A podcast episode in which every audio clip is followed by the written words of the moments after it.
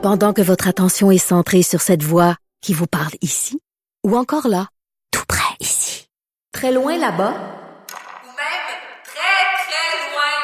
celle de Desjardins Entreprises est centrée sur plus de 400 000 entreprises partout autour de vous. Depuis plus de 120 ans, nos équipes dédiées accompagnent les entrepreneurs d'ici à chaque étape pour qu'ils puissent rester centrés sur ce qui compte, la croissance de leur entreprise. La revue Liberté qui célèbre son 60e anniversaire en présentant 2 numéros spéciaux proposant une radiographie, rien de moins, du débat d'idées au Québec. Et pour célébrer cet anniversaire de cette revue chère à mon cœur, à vos cœurs aussi, au cœur de tous les Québécois et Québécois, je reçois sa rédactrice en chef, Aurélie Langteau. Allô? Bonjour. Je suis super contente de te recevoir pour parler de la revue Liberté parce que il y a des magazines qui sont importants pour le Québec, qui sont des institutions. Mm. Je crois que Liberté en est un. C'est un magazine qui est important dans la vie intellectuelle québécoise. Plusieurs grands noms y ont d'ailleurs déjà écrit. Mm-hmm. Liberté, c'est une revue d'essai, en quelque sorte. Absolument. À la base, en fait, c'est une revue d'essai sur la littérature. Hein. Ça a été fondé par un collectif d'écrivains. Mm-hmm. Au départ, il y avait peut-être moins la dimension politique qu'il y a aujourd'hui. Mm-hmm. L'idée, c'était vraiment de se rassembler entre écrivains dont les plus connus sont peut-être Hubert Aquin, Jacques Godbout, pour avoir un espace dans lequel il serait possible de faire de la critique longue d'œuvres littéraires, de vraiment avoir un espace de réception pour la production. Donc, c'était très, très niché. Ben, c'était très niché, absolument. Mais ça naît aussi à une époque où le milieu littéraire et puis la réflexion sur les idées connaît un certain foisonnement. Hein. On est en 1959, on se tient dans l'âtre de la Révolution tranquille et il y a plein d'artistes, d'intellectuels qui ont envie de faire des productions de leurs propres mains, de faire leur revue. Le collectif est à la mode. Le collectif est à la mode, mais c'est contemporain aussi de revues comme Parti pris, qu'on connaît bien, qui n'existe plus aujourd'hui. Mais qui ont fait le Québec. Mais qui ont fait la vie intellectuelle, je pense, au Québec. Puis c'était aussi porté par un certain souffle nationaliste à cette époque-là. Mais au départ, bon, c'est ça. C'était vraiment consacré à la littérature. Au fil du temps, ça a évolué. Il y a eu des périodes dans les 60 ans d'histoire de la revue où c'était vraiment plus consacré à la réflexion sur l'art. Éventuellement, au début des années 2000, la réflexion politique s'est invitée là-dedans aussi. Mm-hmm. Puis aujourd'hui, on essaie vraiment d'être quelque part à mi-chemin entre l'art et la politique, si on veut. Ben c'est ça, Aurélie Langteau, t'es connue quand même pour ton militantisme. T'es l'autrice de livres, t'as écrit « Les libéraux n'aiment pas les femmes ». Pour ceux qui te connaissent moins, t'as pris position plusieurs fois, notamment en ce qui a trait au conflit étudiant, le droit des étudiants, le droit du travail aussi, bien entendu, les questions féministes. Je pense que c'est pour ça que les gens te connaissent beaucoup dans les médias. Oui. Est-ce que ton militantisme, selon toi, c'est l'une des raisons pour laquelle tu as été repêchée chez Liberté?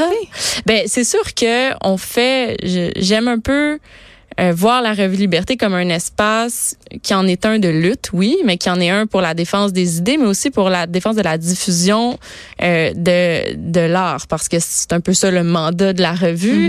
Mm-hmm. On le sait, au Québec, c'est quand même difficile d'avoir des espaces de réception pour les créations artistiques et particulièrement pour les créations littéraires. Je pense que les quotidiens, les journaux, la radio, la télé font un travail, si on veut, d'actualité culturelle qui est tout à fait louable, qui est tout à fait défendable, mais les espaces où il est possible de discuter au long d'une œuvre ou de certaines œuvres en les mettant en parallèle, en les mettant en dialogue, ils sont de plus en plus rares. Donc moi, je pense qu'il y a une dimension un peu de combat dans cet entêtement-là à vouloir défendre des espaces de réception pour l'art et pour les idées.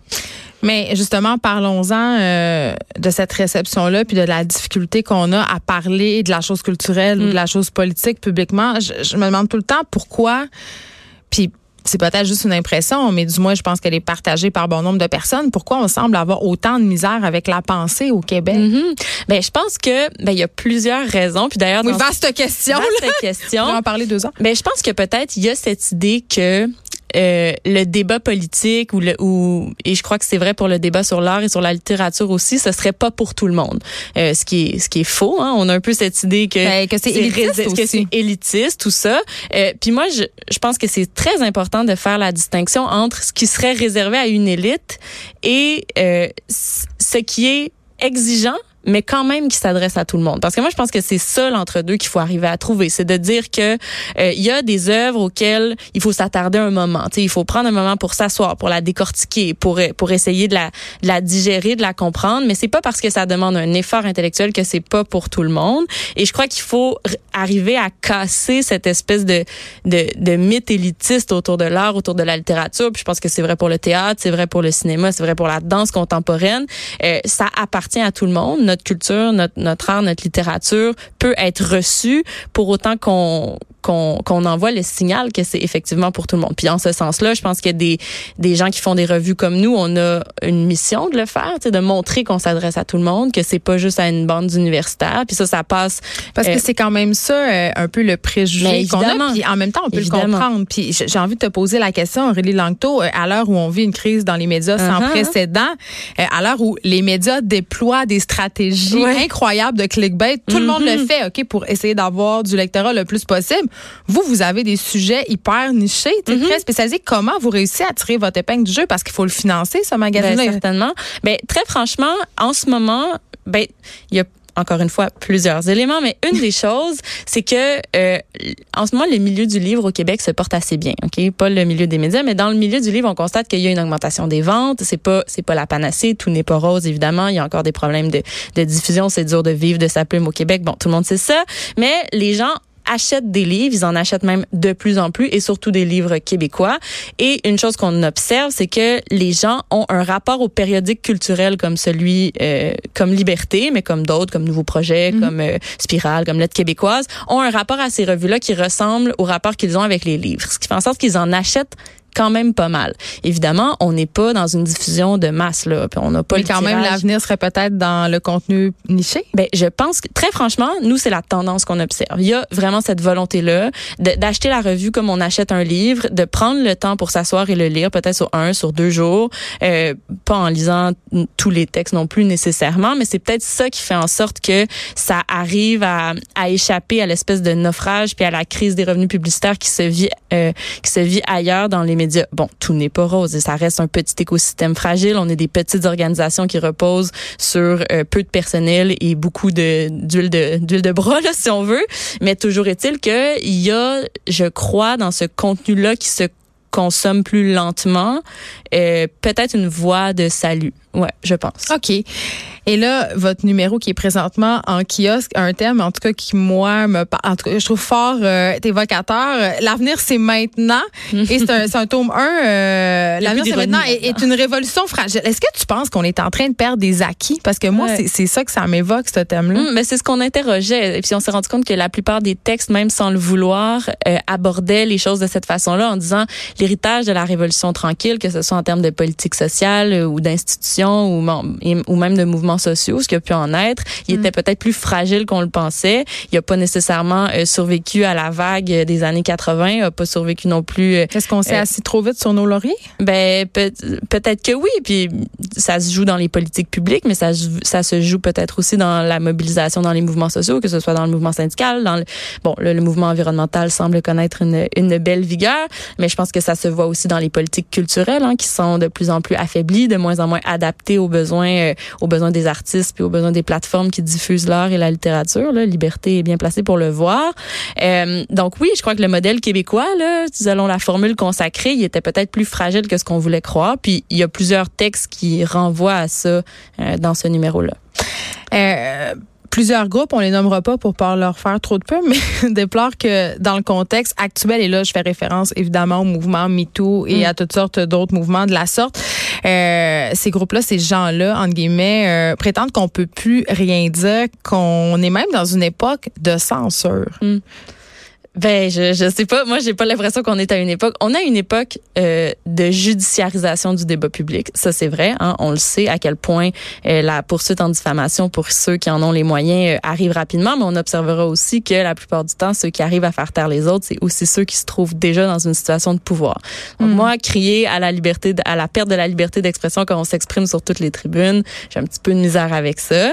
Une chose qui est vraie par ailleurs, c'est qu'il y a peut-être qu'on vit un moment où il y a un certain raidissement de la parole qui est induit par le comportement de certains groupes militants. Ça, c'est vrai. C'est-à-dire que tout le monde marche un peu sur des œufs?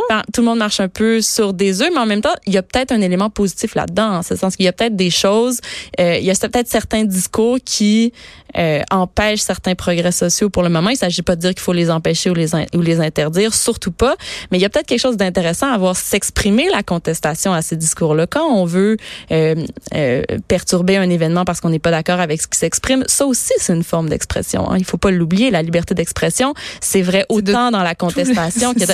Exactement. Moi, je crois qu'il y a c'est un moment intéressant, c'est un moment où on redéfinit les paramètres de la liberté d'expression. Moi, je souhaite qu'il soit le plus large possible, évidemment, mais je crois que c'est pas inintéressant le choc des idées qu'on peut voir en ce moment, puis des méthodes de contestation. Le choc des méthodes de contestation, ça, c'est une autre chose aussi. Oui, puis je pense que les médias sociaux ont beaucoup changé la donne aussi. Ben oui. En terminant, Aurélie Langteau, c'est le jour 7 de la campagne électorale. Ah oui, c'est vrai. OK, on ratisse large, là.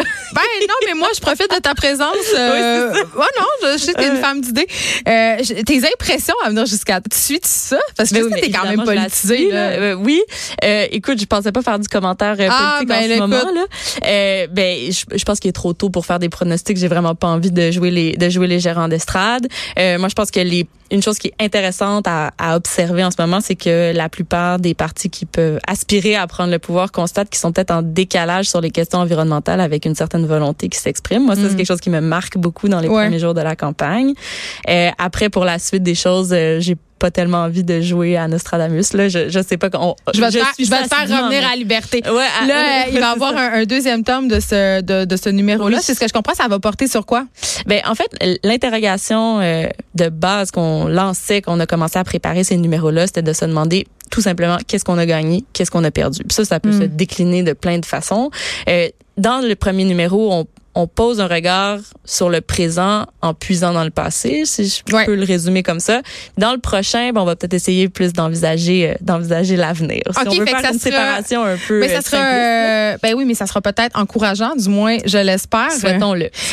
Mais en tout cas, c'est disponible en caisse, du moins pour le premier tome sur cette révolution qui est fort fragile. Merci beaucoup, Aurélie Langteau. Merci à toi. On célèbre les 60 ans de la revue Liberté. C'est déjà tout pour nous. On va se retrouver demain de 1 à 3. Merci d'avoir été là. Merci d'avoir écouté. Il y a Mario Dumont qui suit dans quelques instants.